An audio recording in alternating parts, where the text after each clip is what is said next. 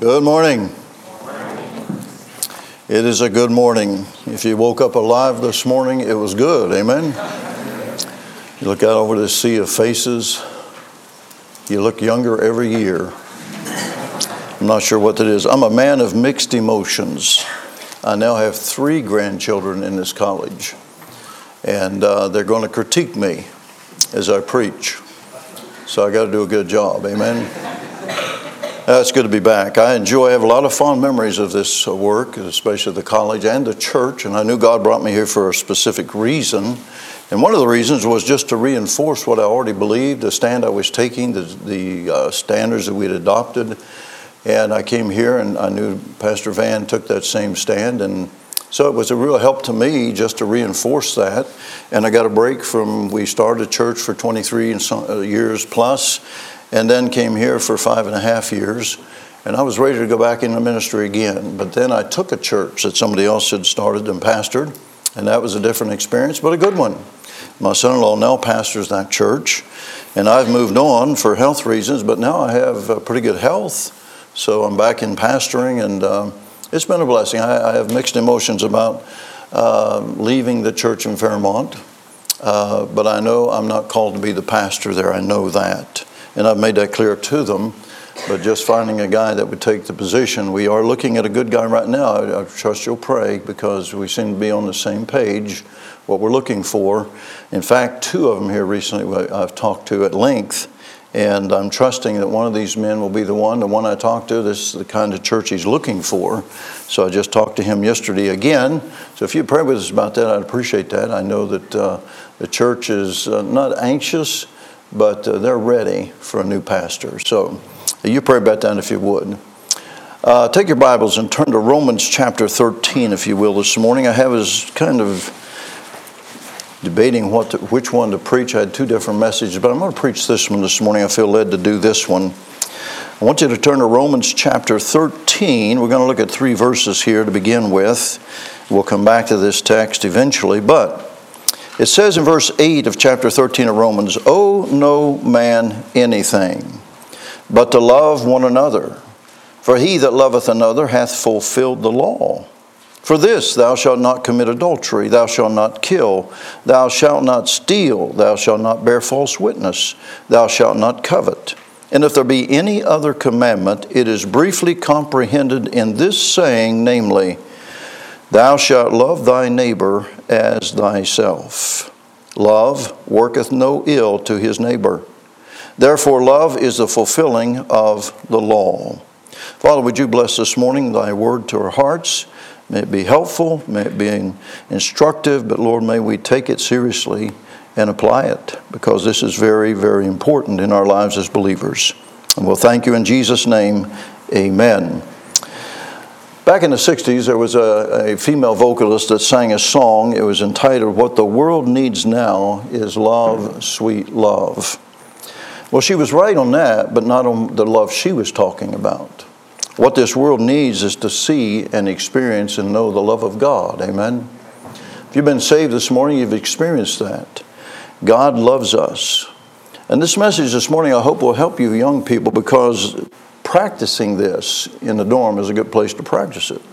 How to get along with uh, one another, how to develop proper relationships with one another and cultivate those relationships and treat each other the way we should be treating each other. It's amazing how sometimes Christians treat each other in churches and how they don't get along at times and how there can be divisions and grudges and all kinds of things going on that should not be going on in the lives of God's people. And if we would follow what he's saying here, it wouldn't happen. So let's look at this this morning. Love originated with God. There's no, it goes without saying, it originated with God. And it says, For God so loved this world that he gave his only begotten Son, that whosoever believeth in him should not perish. The fact is, and you heard this in, in the uh, meetings, God loves us. He loves you. Some of us have to come to grips with that because we perhaps were raised in a home where love was not displayed, where we did not uh, experience affection from our parents or ever was told we were loved.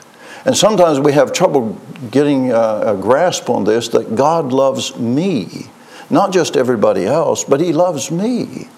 And my friend, you have to come to grips with that sooner or later. He does love you. And sometimes we doubt his love for, because of certain things that happens in our life or broken relationships or what went on in our home and so forth and so on. But we have to come to the place where we embrace that truth. This is an eternal truth that God loves us. And we need to embrace that truth and we need to walk in light of it daily. That God loves me. Amen? And if you're doubting that in your heart and life, listen, you've got to accept this by faith and apply it. And just know that God loves you.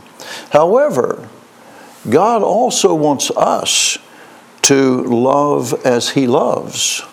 Remember what Jesus said in John 13 34 and 35? He said, A new commandment I give unto you, that you love one another as I have loved you, that you also love one another. And he went on to say, By this shall all men know that you are my disciples if you have love one toward another. Loving one another. Love, the Bible says, is a debt that we owe. Romans chapter 13 and verse 8 Owe no man anything but to love one another. For he that loveth another hath fulfilled the law. Very interesting statement to grasp what he's saying here. As one man said, this verse is not a prohibition against proper use of credit. It is an underscoring of a Christian's obligation to express divine love in all interpersonal relationships. The love of God. He wants us to love others as He loves us. That's a tall order, would you not say? That's a tremendous responsibility. But it's not an option. It is an obligation. It is a responsibility that God has given to us as Christians to love. So, how important is this love that God commands us to show to one another? Well, in one instance, the Lord gives a story. There was a lawyer stood up and said to him, Master, which is the great commandment in the law? Matthew 22, verses 36 to 40. And Jesus replied, He said this. Thou shalt love the Lord thy God with all thy heart, and with all thy soul, and with all thy mind. Mark records it. He says in Mark 12 30 that Jesus went on to say, And thou shalt love the Lord thy God with all thy heart, and with all thy soul, and with all thy mind, and with all thy strength. And people, that's quite a, quite a tall order to fill. In fact, humanly speaking, it's impossible for a human being to do this without divine intervention and divine enabling in order to do this. But he didn't stop there. He went on. And the second is like it, namely this Thou shalt love thy neighbor as thyself. And he said, There is none other commandment greater than these. But then he said this On these two commandments hang all the law and the prophets. The Lord Jesus Christ condenses all of the word down to two commandments love God with all your heart, mind, soul, and strength, and love your neighbor as you love yourself. Years ago, we had a book came out on how to love yourself. And there was this emphasis on loving self. You remember that? I forget the guy who wrote the book. I had to read it in working on my doctorate. I had to read the book. Young people, you don't have to be told and taught to love yourself. You love yourself. So I just don't I hate myself. Really? Well, if somebody's going to shoot you or cut you up, you say, "Come on." Is that what you say? Or do you say, "Oh, wait a minute"? Oh, you love yourself. You know, husbands, are told to love their wives as they love themselves. And when they love their wife, they are loving themselves in a sense. But the Lord Jesus Christ is saying here that these two commandments condense all of His word into these two things. If we abided by these and lived these, what a different world it would be, what a different church it would be, what a different college it would be. If we truly practice what He's commanding us to practice. So the Lord condenses them down. The Ten Commandments condenses it all down into Ten Commandments, doesn't it? You have Ten Commandments. The first four deal with your relationship with God. The next six deals, deals with your relationships with people down here on the horizontal level. And I find it very interestingly that the first one, number five, the first of the, the dealing with the human relationships, is the parental relationship that you're to have in the home with your parents. Honor thy father and mother. I'm telling you, young people, there's a lot of young people today that do not honor their parents. The way they talk to them, the way they treat them. And uh, God gives dire warnings in Proverbs, especially about doing that, okay? And He gives that commandment, the first commandment, with promise that your days might be long on the earth, okay? And so He condenses it down to 10 commandments, but then the Lord Jesus goes on to condense it down to these two. Because love is the regulation, it is the key to all of this. And so Jesus says, Love your neighbor as you love yourself. So, love is the key factor in all this. So, how important is this love for us? Well, Paul put it this way in 1 Corinthians 13, verse 13, in talking about that classic chapter on the subject of love. He concludes by saying, Now abideth faith, hope, charity, which is your word, love. And the greatest of these is what? Love charity. The greatest of all is love, the right kind of love. I venture to say, when it comes to loving God, the challenge is probably more challenging to love one another. However, there's no way you and I can love God the way Jesus is talking about without divine help. Humanly speaking, it's impossible. But God has given us the Holy Spirit of God that dwells in us. We have the ability, we have the wherewithal to love God that way. That should be our goal, amen? Is to love God like that. That's not an option, it's a divine obligation that's been given to us. But then to love our neighbor as ourselves, now that's a challenge, amen? How many of you found that to be a challenge in the dorm without indicting yourself? Of course. Getting along with people in a church, in a family, even siblings, even parents with children, so on. It's a challenge. But God has put responsibility on us to make it happen. Okay? And the only way it's going to happen is we see what God says and then we determine to obey that, put it into practice, and do it. Okay? And aim for that. But now let's consider three things this morning about love. I want to look at a couple other passages here with you. First, we'll look at our text. Romans chapter 13, verse 10 is my text. Love worketh no ill to his neighbor, therefore, love is the fulfilling of the law. The key is love, okay? To love thy neighbor is to fulfill the law. James said in James 2 and verse 8 if you fulfill the royal law according to the scripture, you do well. So, what is the royal law? This love your neighbor as yourself. So, what does that mean? Well, Jesus gives us a commentary or an explanation of it in Matthew 7 and verse 12. And here's what he said Therefore, all things whatsoever you would that men should do to you, do you even so to them. For this is the law and the prophets.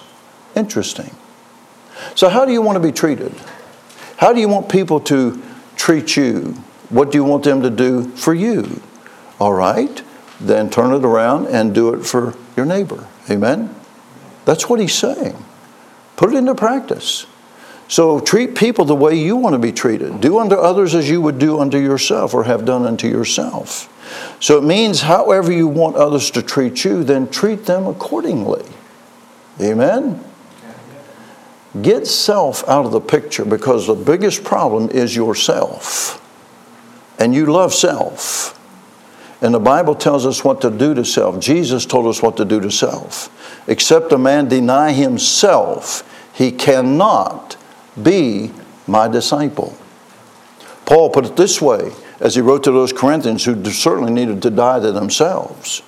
He said, I die how often? Daily. You see, folks, this is not a weekly, Sunday by Sunday. This is a day by day thing. The applying of this and living this is a daily thing. getting up in the morning and starting your morning with devotions and time with God and praying, and uh, receiving the filling of the Holy Spirit, and then determining to do right and treat your co students the way you want to be treated. The illustration that Jesus gave when the one man said, Who's my neighbor? So he gave us the story of who? The Good Samaritan. So he tells the story of this man who fell among thieves going from Jerusalem down to Jericho. He fell among thieves. They beat him up. They took everything. They left him lying in the ditch to die. And along comes a priest. Now you'd think a priest would be concerned, wouldn't you? That he would show love to this man, but he didn't. When he saw him, he went to the other side of the road and passed him by. Well, now here comes a Levite. Now, of course, surely these people. But he didn't. He saw him and he went to the other side and passed him by. And I find this very, very interesting, especially when he's addressing a Jewish audience. A Samaritan came along. The people that the Jews looked down on as dogs would have nothing to do with them. But he comes along. He sees the man lying in the ditch and he goes over he gets him out of the ditch. He puts him on his donkey. He takes him to the inn. He dresses his wounds and cleans him up. And then he pays the innkeeper two pence. And then he said, And if there's any more, you let me know and I'll take care of it. Now Jesus asked the question Who was his neighbor? It was the Samaritan. The Samaritan showed love to him by seeing a man in need and coming to his aid and giving of himself and his money to see that this man was taken care of. So the Lord gives us an example of that. Now turn to Galatians, over to Galatians chapter 5. Galatians chapter 5. And I want you to look at verse 13. Galatians 5, verse 13. And Paul says, For brethren, you have been called unto liberty. Only use not liberty for an occasion to the flesh, but by love serve one another. Now we have a liberty in Christ, and Paul addresses that in the beginning. Stand fast, therefore, in the liberty wherewith Christ hath made us free. But the question is, what is this liberty? Is it liberty to do what we want, what pleases us? No, it's not. It's liberty to do what God intended for us to do and what He intended when He made us, but now that we're redeemed, we're now able to do what God wants to do through us and in us. We have the liberty to do this. We have the indwelling spirit to enable us to do this. But Paul warns about this liberty. The very thing that there are young fundamental Christians, I'm not even sure they're fundamental anymore, but violating this principle by accommodating the flesh. And they want to indulge in certain fleshly pleasures. And Paul says, You've been called unto liberty, only use not liberty for an occasion for the flesh. In other words, don't give the flesh an opportunity. The word has the idea of a base of operation, like a military place when I was in Israel years ago and on, on uh, the mount down there at the Dead Sea, where the Jews had their last stand when the Roman invasion and so forth. And as you look down around that mountain, you'll see four squares, one on each corner. Well, that was a, a place they enclosed for the soldiers to stay in at night. And they operated in and out of that, a base of operation. Paul is saying, don't do that with the flesh. Don't give it an opportunity, don't give it a base of operation by which you can indulge in fleshly desires that are oftentimes sinful or can lead to sin. Rather, put on Christ. Romans 13, 14, the Apostle Paul said, Put you on the Lord Jesus Christ and make no provision for this flesh. Young people, you've got to take this seriously. The devil's out there. The enemy's there. He's always looking for opportunities to get you to fall, to give in to temptation, to get involved in sin. And so Paul says, put you on Christ. In other words, like putting on your clothes, put on Christ. Take on Christ, his, how he thinks, how he talks, how he lived, what he did, how he ministered, how he treated people. Put on Christ and be like him and follow him as we're commanded to do. We're to live a pure and holy life. The secret to living a chaste life is to clothe yourself with the Lord Jesus Christ and make no provision. The idea of this word is to take no forethought or plans of indulging in what you know is wrong, what is sinful, what is simply satisfying or gratifying the flesh. Paul said, Don't do that. Put on Christ. Do what the Lord Jesus Christ would do. And then he goes on to say in that verse, don't use liberty for an occasion of the flesh, but by love serve one another. We are to serve one another, servants. The Lord Jesus Christ Himself said this in Mark 10 The Son of Man did not come to be served, He came to do what? To serve and give His life for many. He didn't come to be served. I find it interesting at the Last Supper, the Lord's Supper, there as He is making the transition from the old to the new. He observes the Passover and then institutes the Lord's Supper, the communion. I find it interesting when He told those men to get the room prepared, there's one thing missing. Not one of those men made provision to wash somebody else's feet, did they? They didn't. Wasn't that the custom? Wasn't that what normally what is done when you go to a home? So what happened after the supper, the Lord Jesus, it's amazing, takes the bowl of water and a towel and he kneels at their feet and begins to wash them. How humbling. Those men and old Peter, you know what he does? He said, Lord, you're not washing my feet. He said, Peter, if I don't wash your feet, you have no part with me. Well, in that case, my hands, my head. He said, No, no, no. All you need is your feet washed. So, what was he teaching those men? Well, they've been arguing about who's going to be the greatest, who's going to sit on either side of the throne when he takes his kingdom. And the Lord says, Look, greatness is not seeking to get one of those seats on either side of the throne. Greatness is you being willing to humble yourself and serve.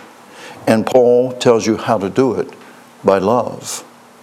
Serve one another. By love, serve one another. All the law is fulfilled in this. Look at verse 14. For all the law is fulfilled in one word. It's amazing. All the law is fulfilled in this word Thou shalt love thy neighbor as thyself. In chapter 6, he gives us an illustration. The apostle begins to deal with in chapter 6, verse 1 Brethren, if a man be overtaken in a fault, ye which are spiritual, restore such an one in the spirit of meekness, considering thyself, lest thou also be tempted. The idea is a man who is not intending or planning to do this, but he falls into it, he's overtaken. And then he says in verse 2 Bear ye one another's burdens, and so fulfill what? Look at your text. What does it say? And so fulfill the law of Christ. The burdens here is a different word from the burden, the word burden in, in verse 5. The word here he's using is that which is an overload. In other words, he doesn't have the ability to bear this. It's like overloading a ship. A ship has a certain capacity. Uh, a semi has a certain capacity. And of course, you have police out there and the weights on the, and the interstates to check these to make sure they're not overloaded, okay, beyond their capacity. So the idea of this word is here's something's coming on him, has come upon him, and he's not able to bear it. So he's saying, All right, you who are spiritual, come on, help. Help bear this burden that this brother or sister is under. And sometimes we'll say, Well, I'll pray for you. Well, that's good. But what if they need something? And what does James have to say about that? What does John have to say about it? James deals with faith, John deals with love, but they both do the same thing. They take care of the need, they fulfill it, they reach out. You say you love, but you see somebody has a need and you do nothing about it, you don't love that person at all. Okay?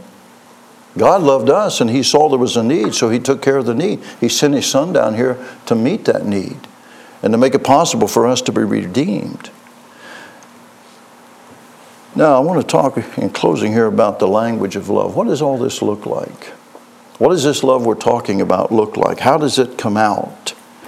Um, well, let's go back to our text in, uh, Romans chapter 13 and uh, look at it for a moment, and then we'll draw some other texts in with it.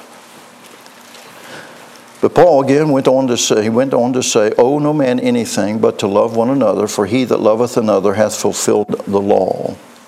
And then he says in verse 9, For this, thou shalt not commit adultery, thou shalt not kill, thou shalt not steal, thou shalt not bear false witness, thou shalt not covet. And if there be any other commandment, it is briefly comprehended in this saying, namely, Thou shalt love thy neighbor as thyself. It's interesting.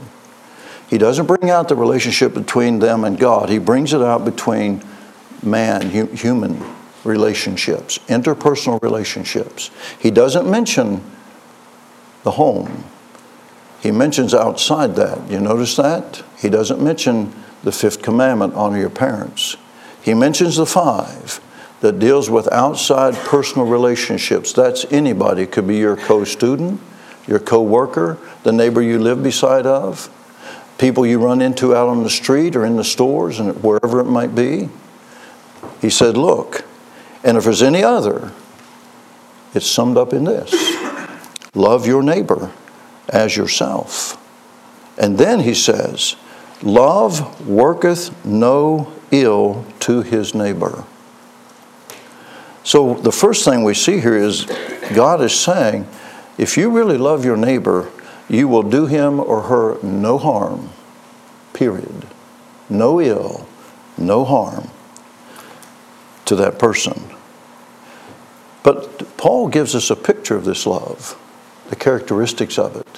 When you go to that chapter 13 of 1 Corinthians again, what we find, someone said, this is the personification of love. But he says this about love love suffers long. In other words, it's patient, it's long tempered, and in addition, it's kind. It's kind. Love envies not. It doesn't see what somebody has and has that desire, just of, oh, if that was only mine, if I only had that, and so forth and so on. It doesn't do that. Love vaunts not itself. In other words, it doesn't go around boasting and bragging about itself. Amen? Some Christians need to learn. You don't do that. Okay? Love vaunts not itself. Love is not puffed up. It doesn't have pride. Okay? Pride is number one on God's hate list, that which is an abomination unto him. In Proverbs chapter 6, proud look that turns God away, and he resists the proud. Yet love next does not behave itself unseemly Someone said that's the idea of being rude. It's not rude to people. Love seeks not its own, it's not self centered or self motivated.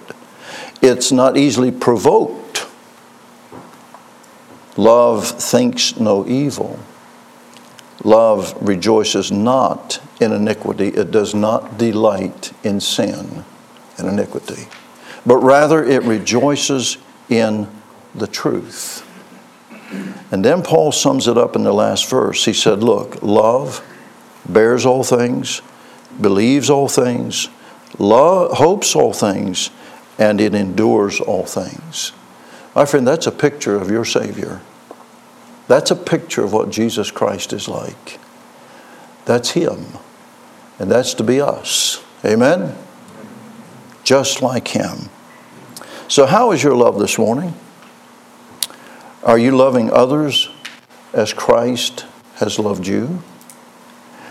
Are you uh, loving your neighbor as yourself? The love that you have this morning, would it be characterized by what we just read from 1 Corinthians 13? That characterizes your attitude, your spirit, your behavior in your interpersonal relationships with your fellow students, your coworkers, even your family. You know, folks, this is a tall order, isn't it? It's convicting, it's humbling, but it is not an option that God is giving us. This is a divine command. Thou shalt love the Lord thy God with all your heart, all your soul, all your mind, and all your strength.